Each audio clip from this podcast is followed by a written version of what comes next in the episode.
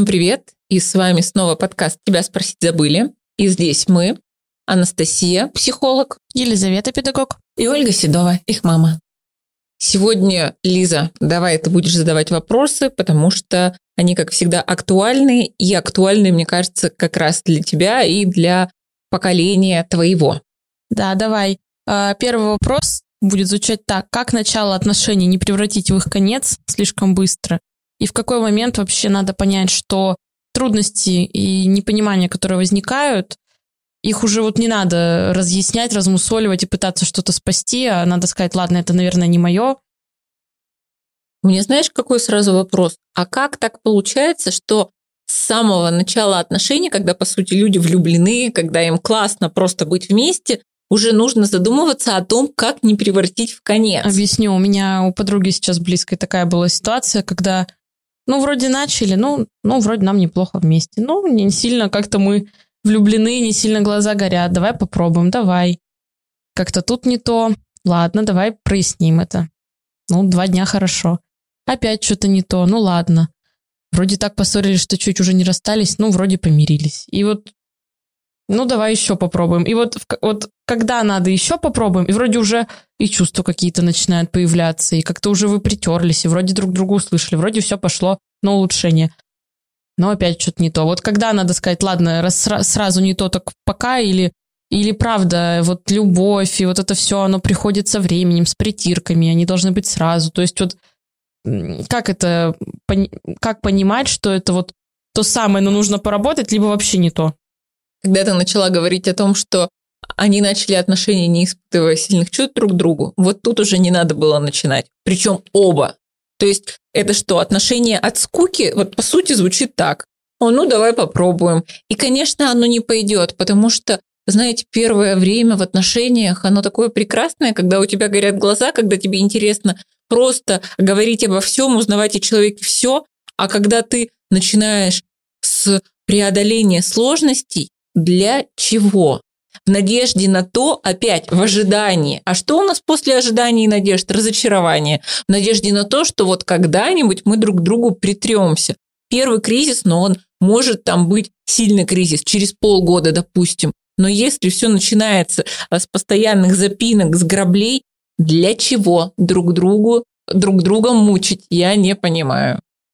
Тут мне вообще не очень понятно самое начало вот отношений, Потому что, насколько я понимаю, сейчас невозможна ситуация, когда вы вдруг понравились друг другу. Вы просто где-то, я не знаю, на сайтах знакомств пишете, ищете, начинаете общаться, и потом дело доходит до встречи. Тогда ну. какой первоначально влюбленность Подожди, сходили речь? навстречу, Нет, потом там уже. не затыкался рот, вам было так классно, так интересно. Хорошо, а если вы пришли навстречу, посмотрели, поговорили, и оба поняли, что нет, то есть мы не про это. Мы, мы говорим про то, когда вы сходили уже на пару встреч и вроде друг другу понравились, и вроде да. готовы продолжать. Да. да. У меня тут была такая ситуация дурацкая. В декабре э, сходила на свидание с парнем, и это было впервые за, мне кажется, там 5-6 месяцев, когда я на свидании почувствовала себя с человеком на одной волне. Он такой легкий, нам как-то было так весело. Мы часов 6 гуляли, болтали, пили вино, и было вообще очень комфортно. И я как-то ну, к нему как к парню проявляю себя все равно, и где-то там как-то позаигрываю с ним, еще что-то. Ну, он вроде как-то так. Думаю, ну, может быть, он стесняется, что первый раз видимся, ладно. Второй раз встретились и как-то разговариваем. Он говорит, у меня девушка есть, вот я из Омска, говорит, у меня в Омске девушка. Я думаю, а, ну ладно. И, и вот у нас весь вечер он только мне как-то подвинется, ты еще что-то. Вот ничего не происходит. Я говорю, а тебе что надо-то вообще? Ну, дружить с тобой, ты такая интересная, с тобой общаться хорошо. Я говорю, нет, знаешь, ты мне понравился как парень, я с тобой как с другом общаться не смогу. А теперь Наверное, вернемся нет. к использованию рта. Да.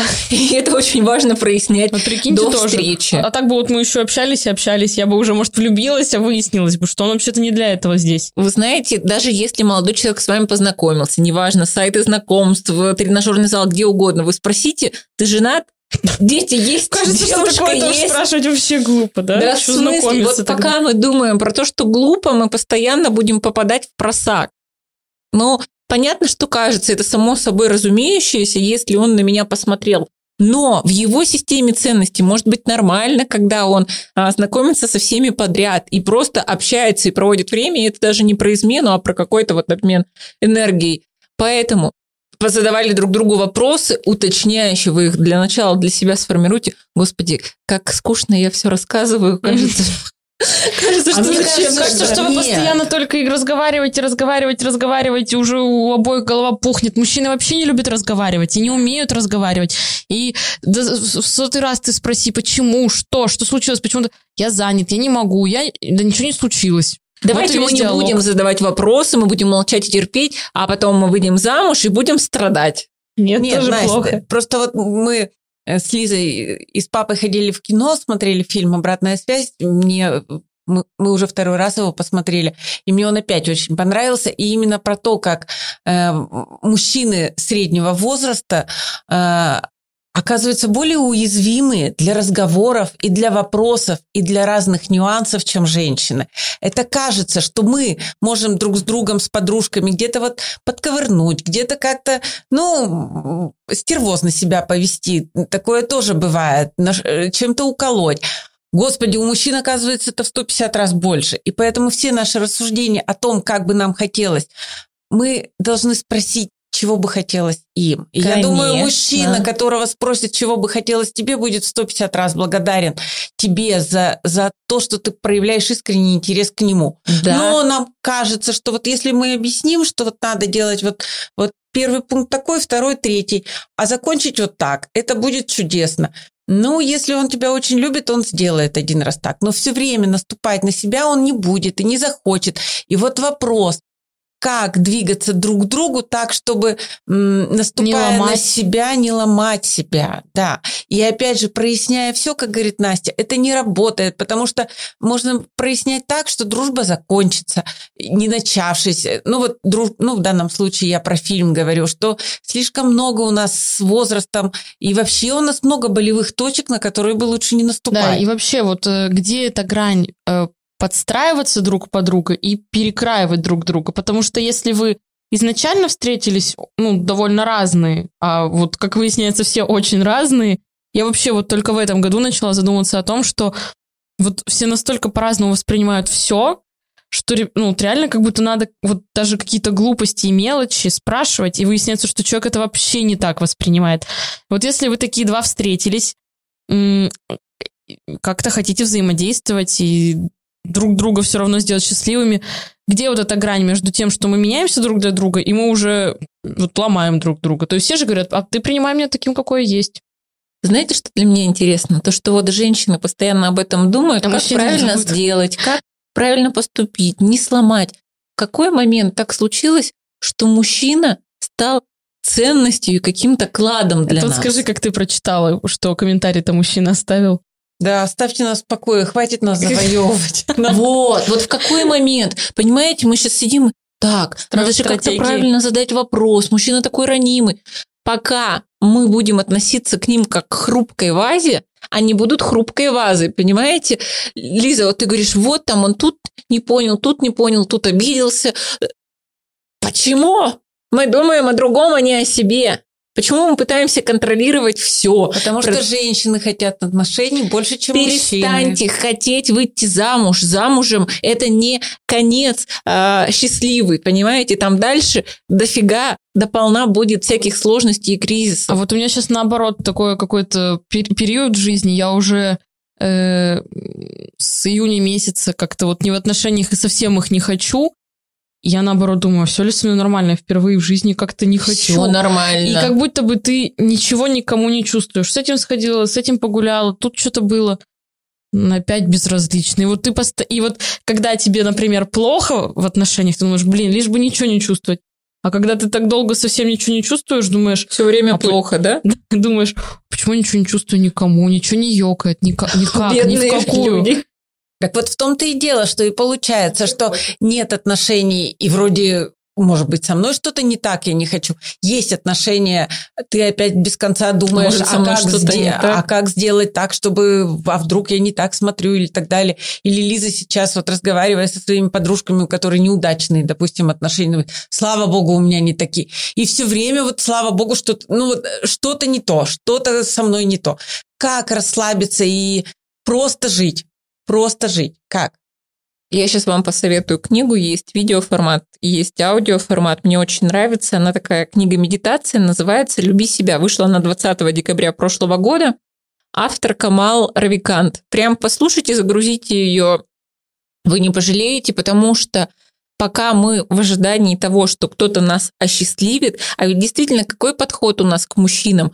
А, Вот он создаст для меня а, какой-то досуг, он сделает мне сюрприз, он а, скажет мне комплимент. То есть у нас изначально позиция, что вот придет кто-то и осчастливит нас, так же, как Дед Мороз, или так же, как, я не знаю, как родители, когда мы маленькие. Возьмите уже, наконец, ответственность на себя. И если вам плохо с этим человеком, неприятно, если вам не нравится, как он шутит, как он говорит, как он пахнет, Слушайте, но это не последний человек на планете. Среди 7 миллиардов, уже почти 8 миллиардов, вы обязательно встретите своего человека. Хватит пытаться отношения любые и любой взгляд в вашу сторону как-то а, для себя раз- раздувать, понимаете? Люди иногда просто друг другу улыбаются, иногда они просто любезны. Но это не цель жизни нашей – выйти замуж. Я думаю, что лет через сто уже прекратится вот это вот обожествление э, института брака. Я на это очень надеюсь, потому что смотреть на то, как девчонки пытаются, господи, э, я не знаю, себя в узел завязать только, чтобы парень с ними остался. Вот это меня пугает. А, наверное, эта проблема была всегда, и сейчас Настя об этом начала, ну вот как-то говорит, и я вспомнила фильм «Блондинка за углом», там снимался Андрей Миронов, и этот фильм, правда, ведь очень давно был снят. И вот правда, девушка, только познакомившись с мужчиной, она просыпается в слезах и говорит, мне приснилось, что мы живем вместе, и все хорошо, и у нас родился сыночек, и он такой маленький, хорошенький, а потом он пошел в армию и разбился в этой в армии, погиб. Ей это приснилось. Они только познакомились, а она уже всю свою жизнь построила. То есть это проблема не сегодняшнего дня. Всегда мечтали женщины как-то о семье, видимо, видимо, что ли, изначально. Это глубинная наша потребность, базовая, что ли, потребность иметь семью, защитника. Хотя, господи, посмотрите на девушек, женщин вокруг себя. Ну, все самодостаточны, и денег зарабатывают больше, и сами могут позаботиться о ком угодно, и дома строят, и о родителях заботятся, и детей рожают, и детей содержат, и их семьи содержат. Поэтому, казалось бы, зачем такой женщине мужчина? Ну, потому Чтобы что... хоть где-то чувствовать себя слабой. Ой, боже!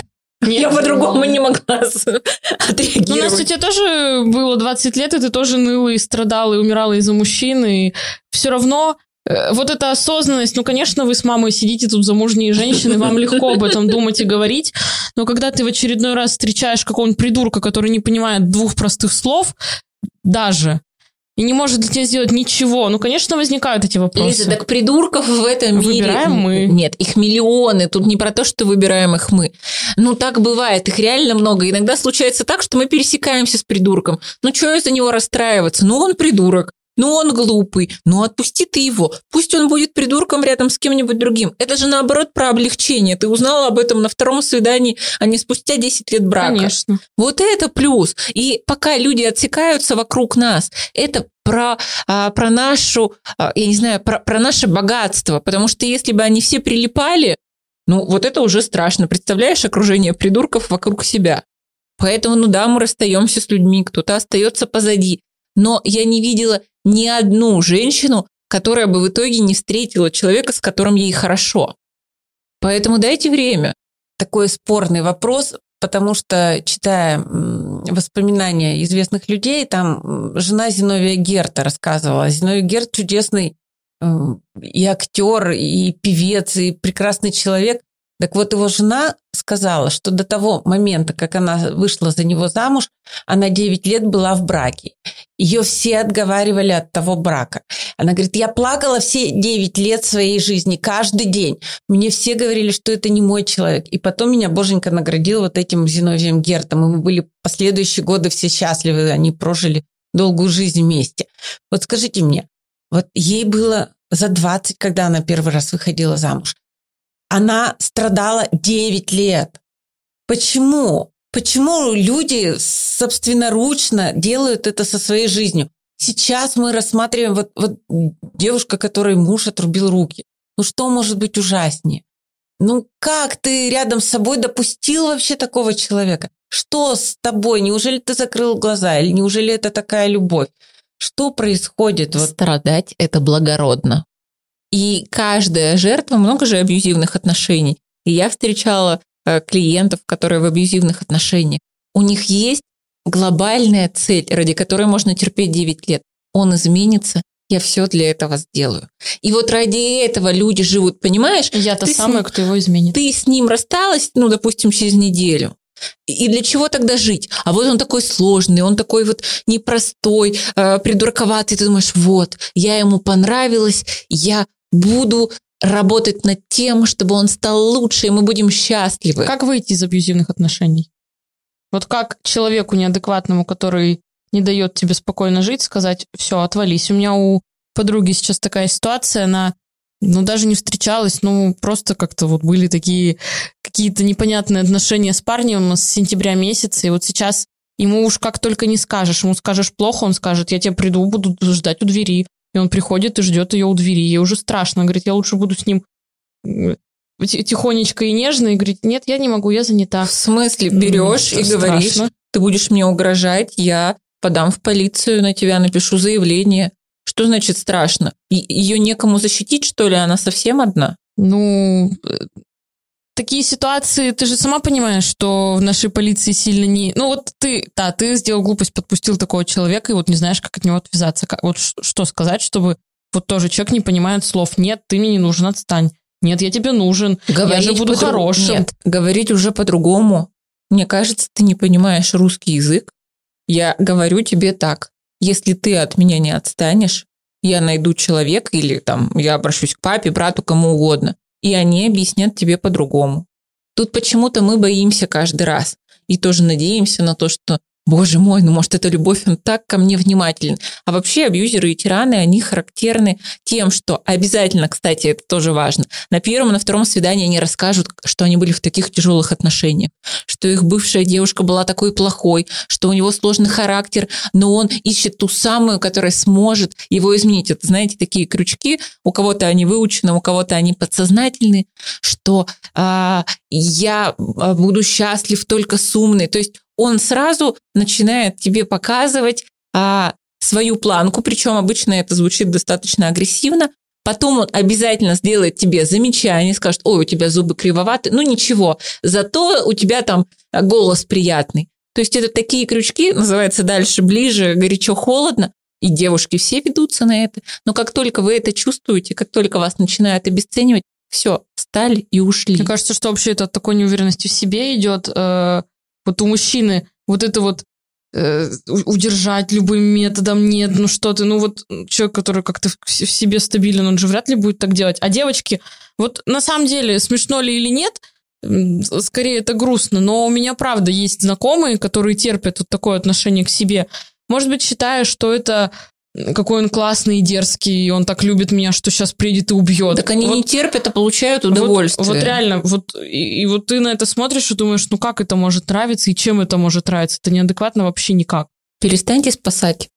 Они должны пройти. Вот тоже, да. Они должны надо... пройти этот и, путь. И тоже страшно на это смотреть со стороны и не говорить, и не, ну, не говорить об этом, и не, не пытаться помочь человеку, потому что думаешь, блин, ну потом это ведь вообще не разрешить. А надо Человеку тоже не спасать. этот опыт нужно прожить. Вообще а, у каждого свой сценарий, есть семейный сценарий. И вот 9 лет, значит, ей было нужно прожить в этом несчастливом браке. Ей нужно было прореветь эти 9 лет. Дайте людям получить их опыт. Перестаньте э, стелить соломку. Это так интересно. Э, мне периодически знакомые рассказывают, но ты, Лиза, рассказываешь, как тому подруг тяжело. Видимо, у меня атрофировался этот отдел мозга, потому что какой смысл пытаться спасти человека? В итоге ты врагом останешься. Ну, не надо. Ну, не стоит. Это очень важно. Если вначале вам классно, там не надо идти на компромиссы. Это автоматически получается. Если изначально все идет туго, не надо. Потому что э, а, все складывается, когда это ваше, легко. Перестаньте находиться в преодолении. Это неблагородно. И это не воздастся вам. Понятно, что у нас там многими религиями это прописано, что пострадай здесь, и там тебе воздастся. Нет. Вопрос у нас изначально стоял в том, не то, что в начале отношений, да, если у вас все хорошо, но потом-то все равно притирки будут. И как вот э, друг другу находить подход и находить компромиссы, при этом друг друга не ломая.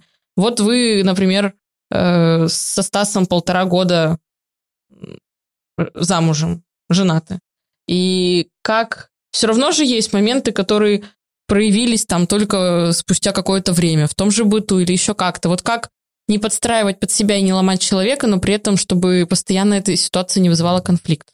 Ты знаешь, что ты снова задаешь мне вопрос, и как человек я не понимаю, как на него ответить, потому что, допустим, Стасу важно, чтобы были поглажены наволочки, простыни и э, пододеяльник. Здорово. Бери и гладь, если тебе это важно. И для нас это окей. Там мне важно, чтобы я не знаю, что-то было вот так вот приготовлено. Окей, беру и готовлю. Почему надо-то а, заставлять другого человека это делать? То есть, если ты не пытаешься вот как раз просломать человека, как мог бы сломать Стас? Ты обязана быть да. хорошей хозяйкой и гладить.